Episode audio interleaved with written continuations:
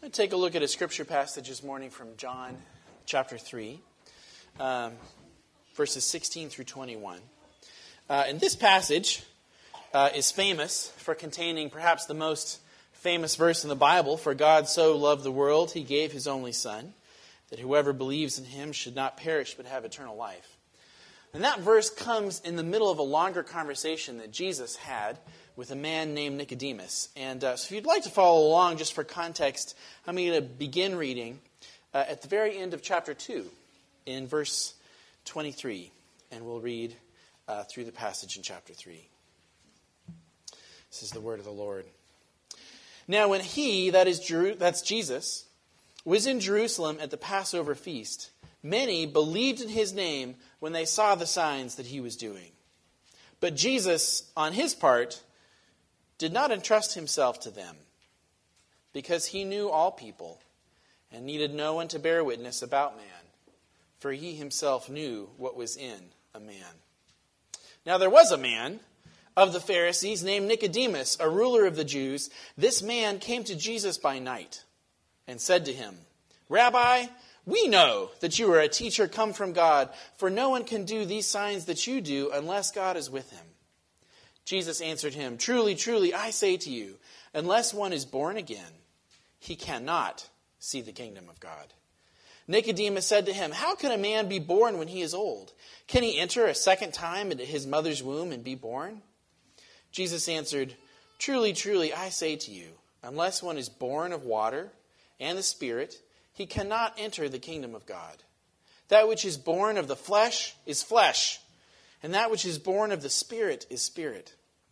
Do not marvel that I say to you, You must be born again. The wind blows where it wishes, and you hear its sound, but you do not know where it comes from or where it goes. So it is with everyone who is born of the Spirit.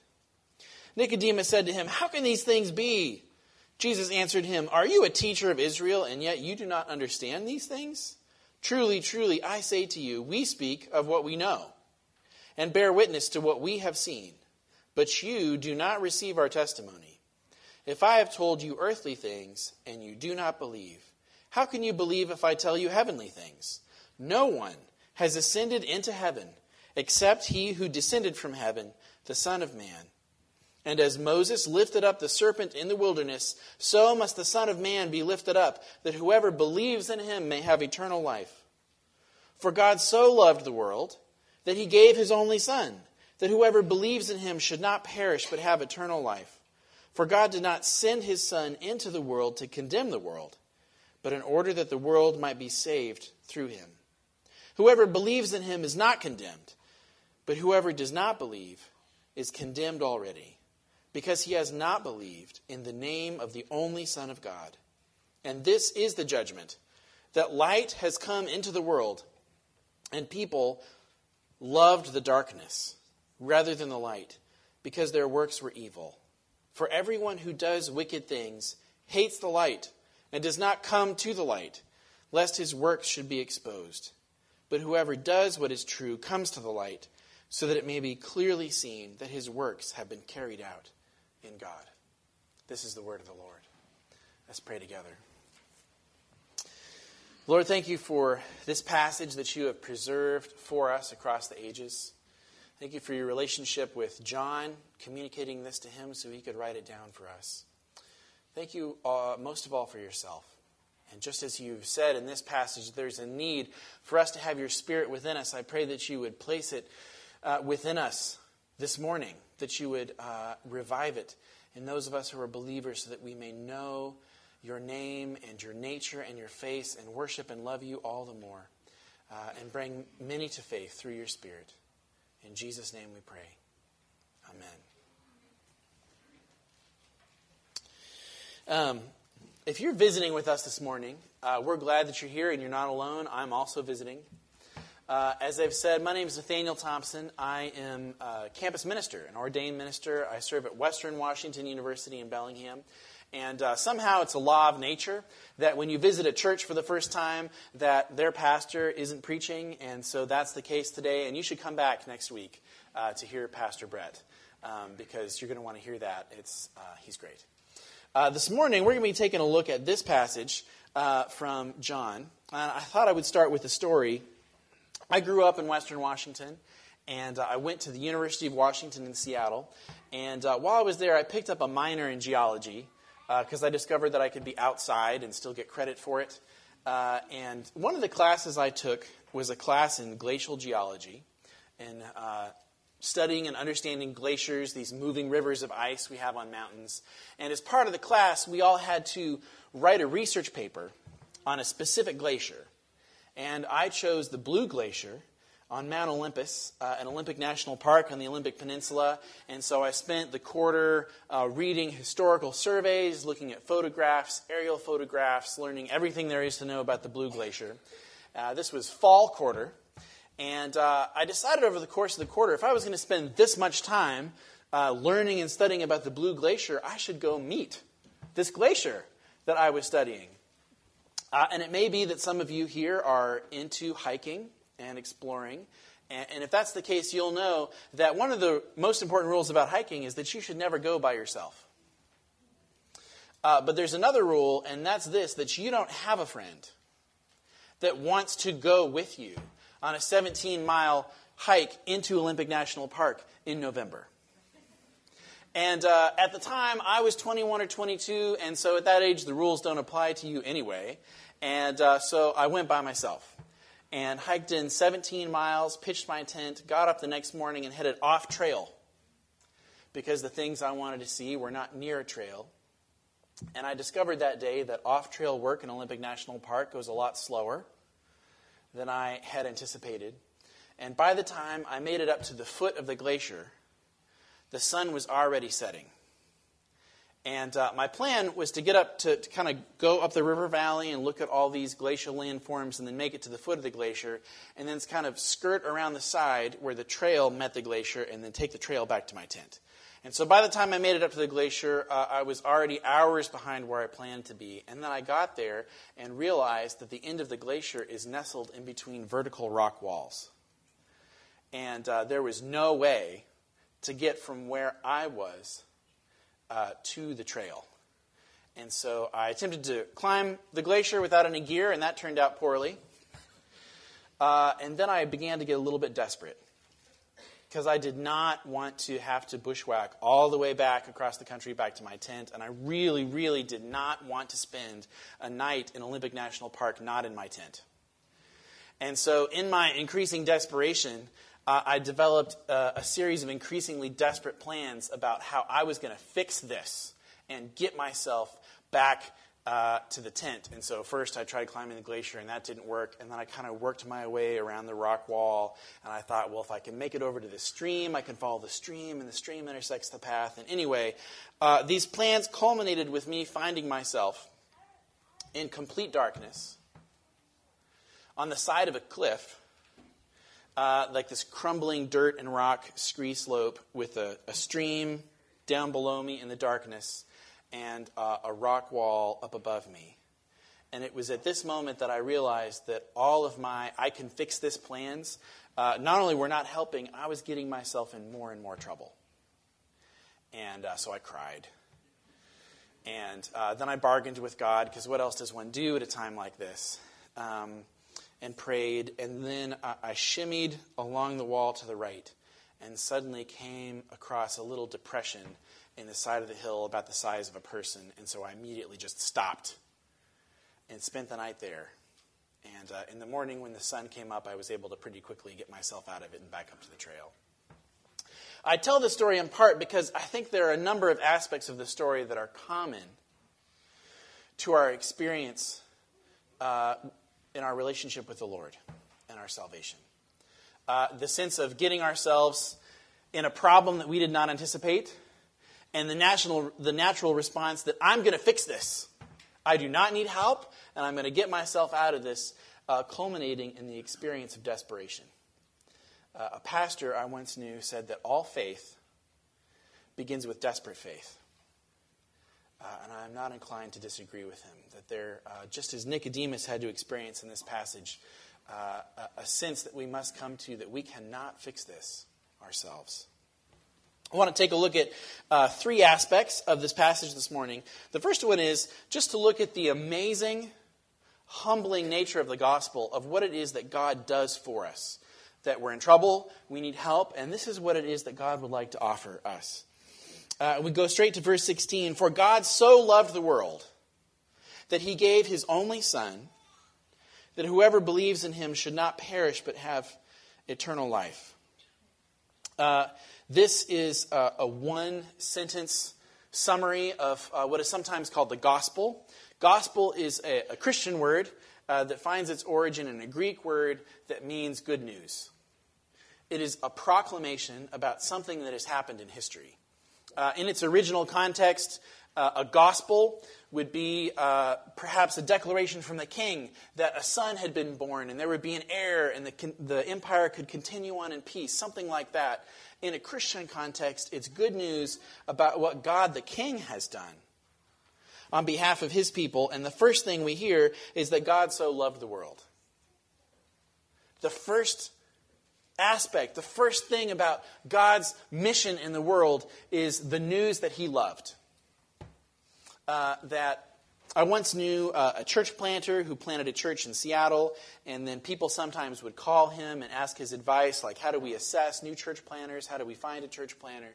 And one of the things he said is if you're chatting with a guy who's interested in planting a church, you should ask him what his church is going to be about. And inevitably, he'll give you a long answer with all these beautiful and wonderful things, and you don't really need to listen to any of it except for the first thing that comes out of his mouth.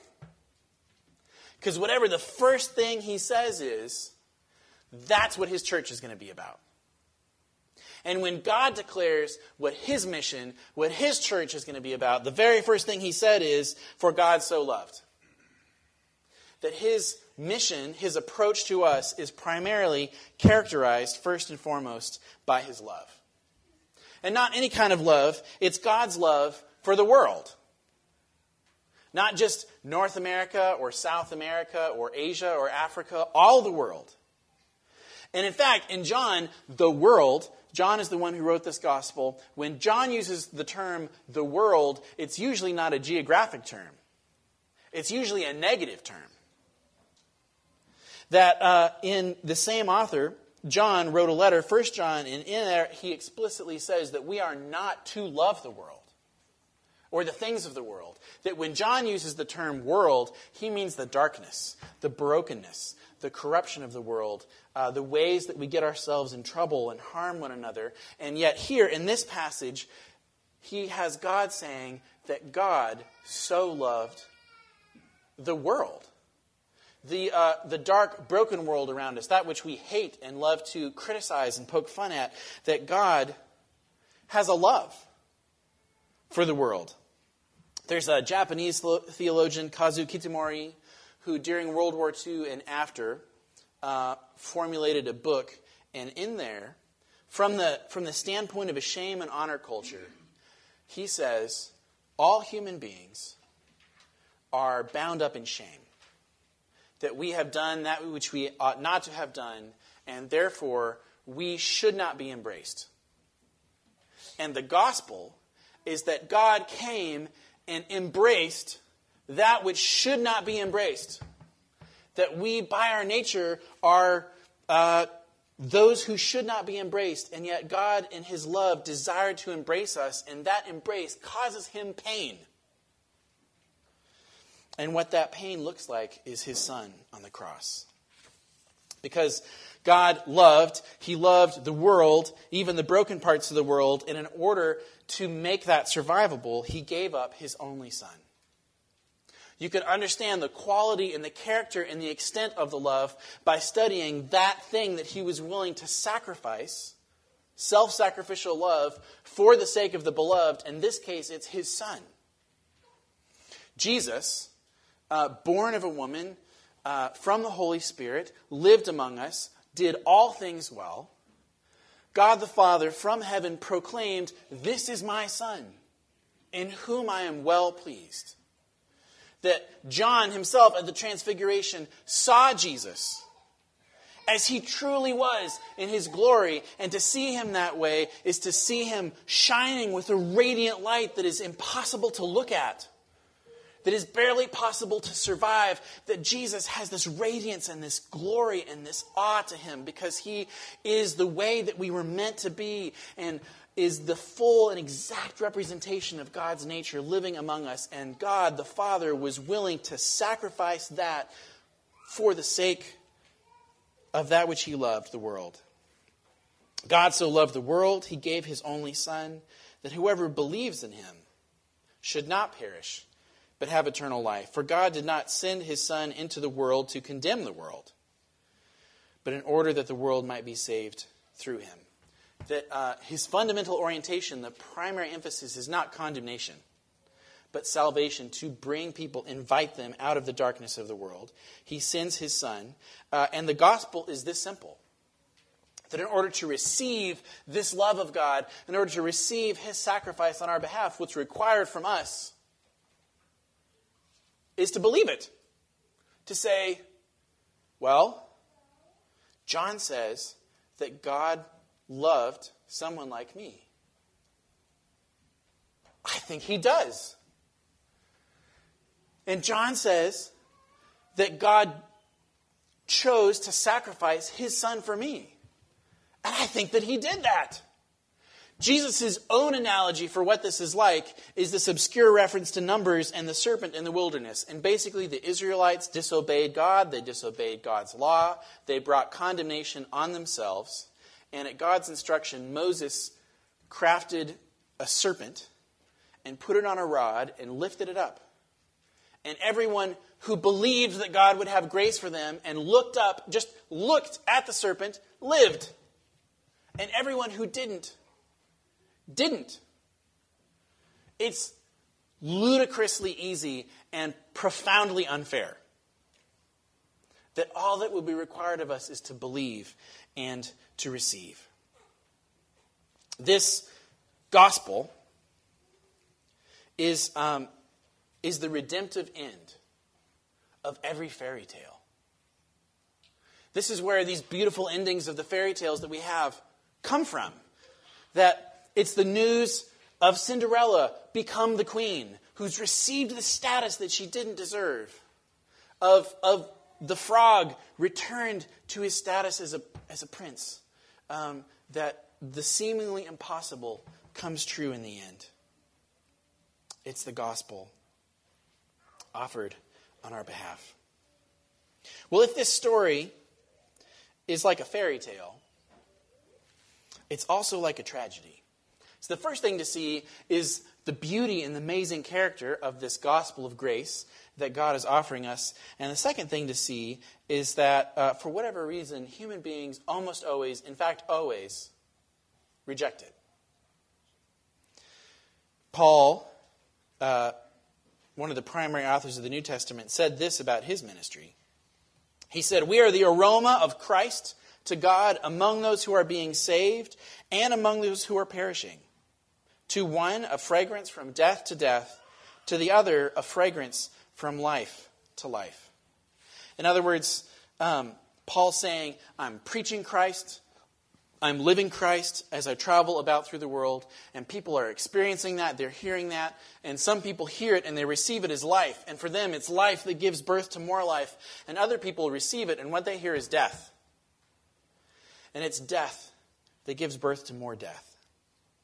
This uh, n- truth of people rejecting this amazing offer um, is why Nicodemus is so instructive, why I read the part of the passage about Nicodemus. So, Nicodemus was uh, a Pharisee in the first century, and he, for all intents and purposes, is a good man. He's basically like the first century version of a Presbyterian because He's one of the few people that actually believe the Bible as God's Word and memorized it and knew the catechism. If there had been one, he would have known it. And uh, endeavored to rightly live God's law and do the right sort of thing. And not only is he a good man, he's a moral man, he believes the scriptures, he even recognizes that there's something special about Jesus. And he comes to Jesus and he says, We know we know that you are from God. And Jesus says, You don't know. That even for Nicodemus, with all of this outward righteousness and beauty and correct behavior.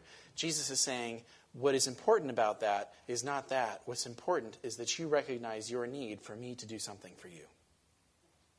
And it's very hard to receive. Uh, Nicodemus comes to Jesus and he speaks, and then Jesus speaks, and then Nicodemus speaks, and then Jesus speaks, and then Jesus speaks again, and then Jesus speaks again. And what we're left to assume is at some point, Nicodemus just wanders away. Uh, and here's why. Jesus explains it himself. Verse 19 This is the judgment that light has come into the world, and people loved the darkness rather than the light. Who would do that? Why would you do that? Why would you prefer darkness? People love the darkness rather than the light because their works were evil. For everyone who does wicked things hates the light and does not come to the light, lest his works should be exposed. And the bitter news is that all of us do wicked and harmful things from time to time. Um, some authors uh, distinguish between the concept of guilt and of shame. That guilt is a sense that, um, that we all live with. It's a sense that I have done something wrong. That thing that I did, I should not have done that. Shame is the sense that because I did something wrong, now therefore I am wrong.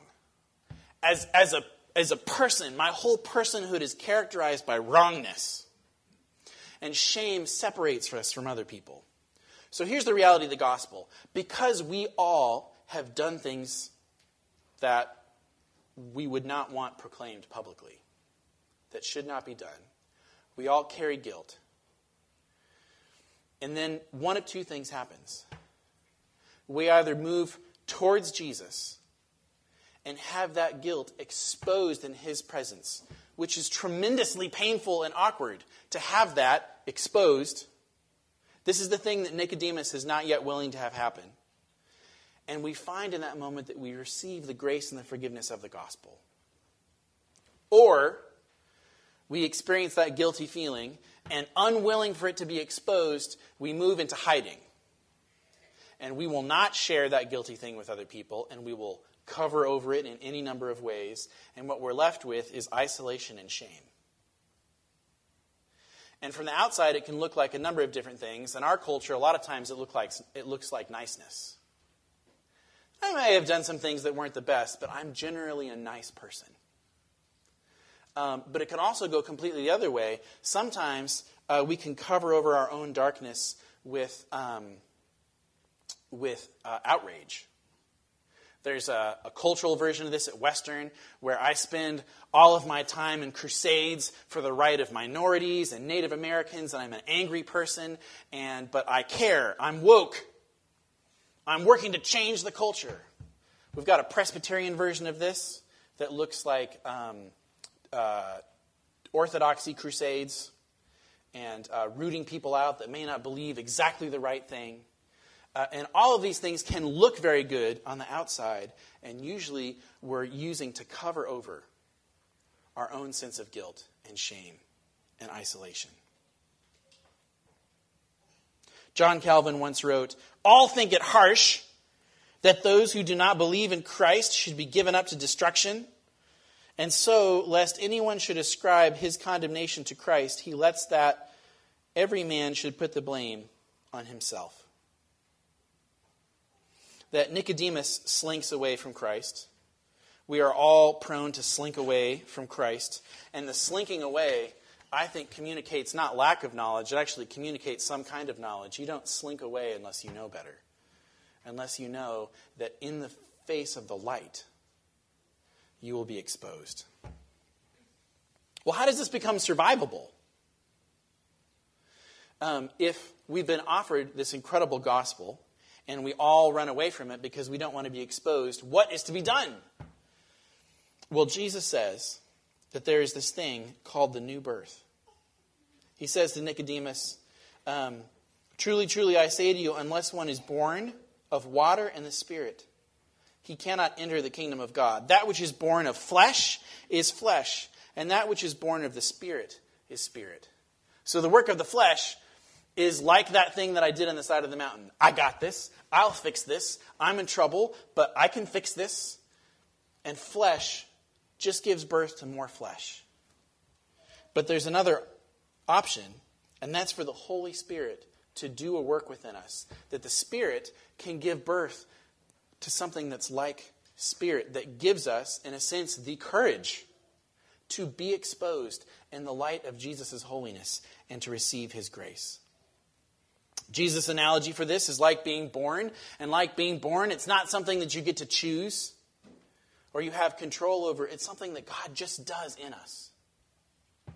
That um, if you're here today and you believe in Christ and you receive this gospel and you say, This is true of me and this, this is what I trust in, that God, God does love me that way, and I am able to share the darkness of my heart in His presence and to have it forgiven, that's because the Holy Spirit has performed a miracle. A miracle in your heart, something that by the nature of the case should not ever happen.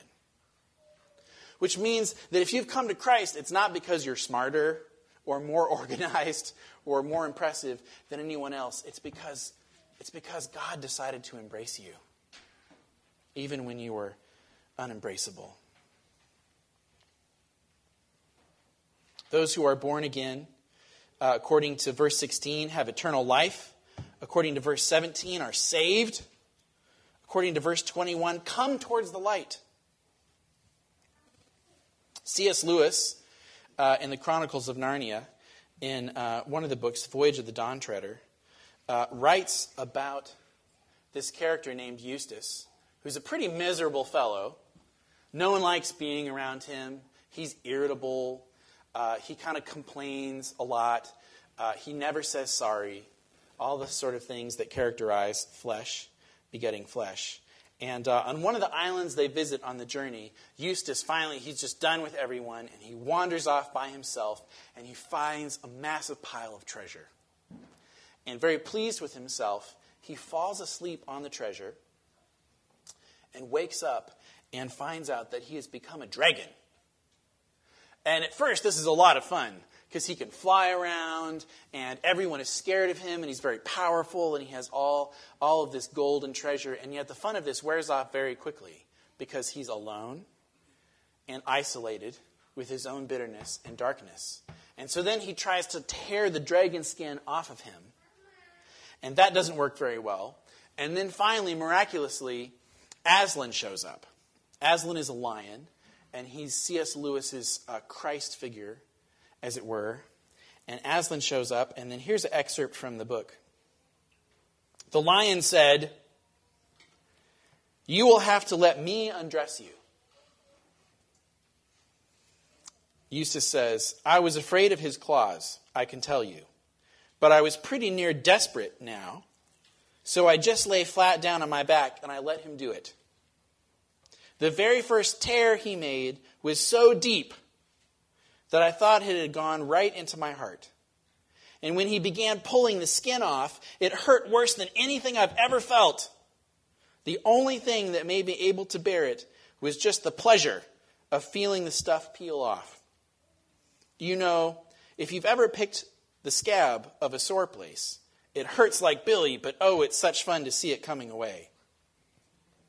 Well, anyway, he peeled the beastly stuff right off just as though I'd done it myself the other three times, only they hadn't hurt.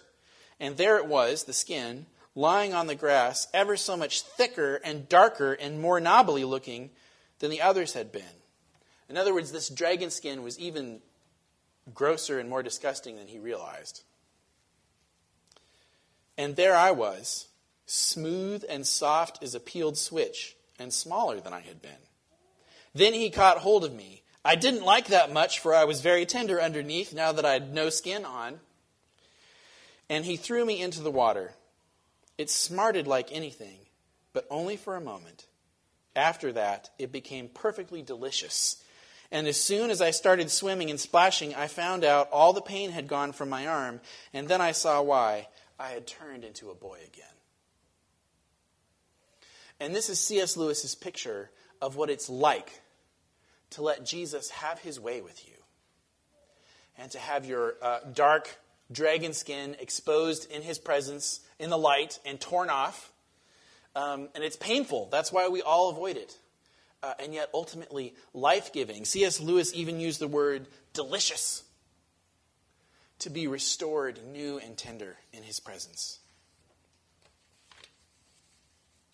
Jesus' conversation with Nicodemus just trails off, but also, this is not the last that we hear from Nicodemus in this story. Because Jesus' work almost always takes a certain amount of time, and Nicodemus is going to come back again and again, and he'll be present in the Sanhedrin at the end. For all of us, in our spirituality, we have a need, a desperate need, um, to stop trying to fix things ourselves our salvation, our families, our work, our children, our spouse, whatever it is, our own darkness, our addictions, and to have those exposed in His presence. Jesus' work almost always takes a long time. Um, a few years back, actually about a decade ago, Barna, a Christian research firm, did an international survey and found people around the world who grew up non Christian and had become a Christian. And they asked them all this question From the time that you, had a, you first had a meaningful contact with a Christian in your life, how much time do you think went by before you would have said, Yeah, that's right, I'm a Christian? And in America, it was two to four years. In England, it was 10 years. And in France and Japan, it was 15 to 20 years.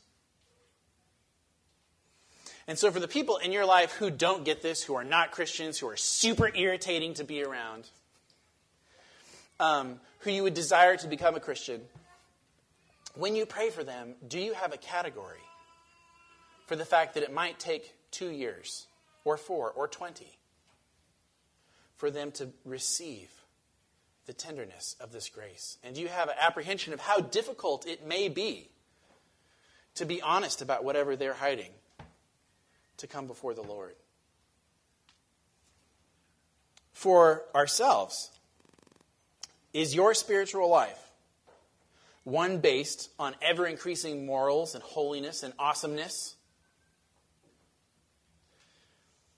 Or have you ever truly known yourself to be ugly? And have you re- experienced the joy of recognizing that Jesus loves you even now? And if you have something in your life that no one in this room knows about, I would invite you to pick someone to share that thing with. Pastor Brett, a friend, your spouse. And it will feel like doing so will not be survivable. And it is the thing that I pray will ultimately give you more life and joy than anything else you will ever do. In our denomination, um, there's a pastor who's well known, nationally known. Uh, he's a crazy gifted pastor. He's a great preacher. Uh, he's great at pastoral meetings. He's great at everything. The guy is omnicompetent. And uh, he got hired uh, decades ago at a large, well known, nationally known church that uh, likes to hire omnicompetent pastors. And uh, as skilled as the guy is, and people are always calling him and asking him for advice, he could just never shake the feeling that he was not enough that um, the church was going to be disappointed with him with the next sermon or the next leadership meeting or the next anything. Constantly labored under that stress and fear and shame. And then one day threw his back out, probably partly from the stress. And a doctor prescribed him some narcotics. And he discovered that narcotics are amazing that not only did his back pain go away, all kinds of pain went away. And he felt not only did the narcotics enable him to function again, he could overfunction and stay up later and get up earlier and do all kinds of stuff. And so when his prescription ran out, he went to a doctor in their church and was able to get another prescription. And then when that ran out, when he was visiting people in their homes or they had session meetings, he would uh, kind of scope through people's bathrooms and steal pills. And this went on for months and years until he was finally discovered and fired. And usually at this point, it kind of goes one of two ways. Uh, either uh, uh, the pastor is defensive and angry, and it's not my fault, and it's your fault, and he'll hide as much as possible. Um, or, in God's grace, the pastor chooses to be soft hearted and receives help. And in God's grace, that's what happened in this instance. He went to counseling, rehab, all sorts of things for years. And um, he has told this story publicly a number of times, so I'm not sharing anything private. His wife would tell you that she has a much better relationship with him now than she ever had before. He would tell you he has a much better relationship with the Lord than he ever had before. And years later, his old church hired him back as an assistant pastor. And he now assists the guy that once that has the job that he used to have. And he has lost the joy of being the prestigious one. And he's received the joy of being the forgiven one. And gets to spend his days sharing with people in their congregation and ministers near and far about the joys of being exposed and receiving forgiveness um, and having Jesus peel our skin off. Let me pray for us. Lord Jesus, thank you for having done your work with Nicodemus through Jesus. Thank you um, that you ex- have exposed some of the darkness in my life, uh, as I am confident that you have for many people here that we are gathered together in your presence in joy today because of what you have done for us. And I pray through our lives and our gentleness and our truth that others could experience uh, that dangerous grace and come to know how much they have been loved and how possible it is to change, how survivable this is. Give us that joy. I pray for RUF at Western. Uh, I pray for. Um, Reformation Presbyterian Church in Olympia, that we would be filled with the joy of having been forgiven, and that it would be contagious in the communities that we are in. In Jesus' name we pray. Amen. Please join me in prayer. Father, we thank you for this time in your word and at your table. We are in great need of grace and mercy, and you are in rich supply. We praise you. We delight in you. You are wonderful and glorious, merciful and gracious. You are our great comfort and hope. Amen.